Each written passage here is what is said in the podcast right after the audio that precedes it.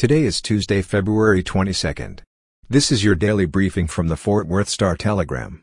It will be mostly cloudy and warm in Fort Worth today with a high of 76 degrees.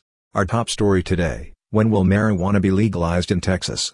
A Star Telegram survey of the 21 candidates in Tarrant County's contested House or Senate races found that 13 of the 19 candidates who responded were for legalization, though five of them supported legalization only for medical use. Of the candidates who supported some form of legalization, five are Democrats and eight are Republicans. Nearly every candidate for Texas governor said they support legalizing marijuana for at least medical use.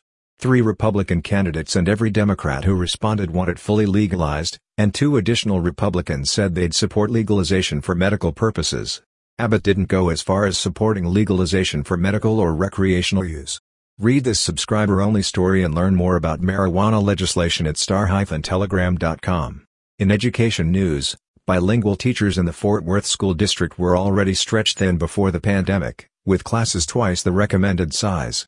But a wave of departures have left them with little resources to serve the district's 28,000 Spanish-speaking students, who make up one-third of the enrollment.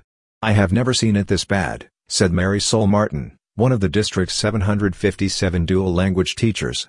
Since the beginning of the pandemic, school districts have struggled to manage substitute and teacher shortages.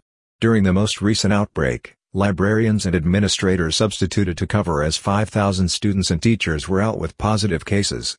These pressures have been especially felt by bilingual teachers, who told the Star Telegram they feel guilty for missing school because of mandated quarantines, knowing their students will likely go weeks without being taught in the language they understand.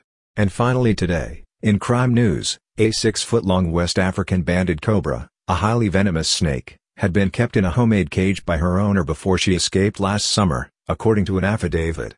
The cage was made of wood and sliding plexiglass, and it had no locks, Grand Prairie police said. The female snake was in the cage with a male West African banded cobra when it bolted on August 3, according to the affidavit obtained by the Fort Worth Star Telegram on Monday. Her owner faces a charge in the case. For the latest in Fort Worth and Tarrant County news, visit star-telegram.com.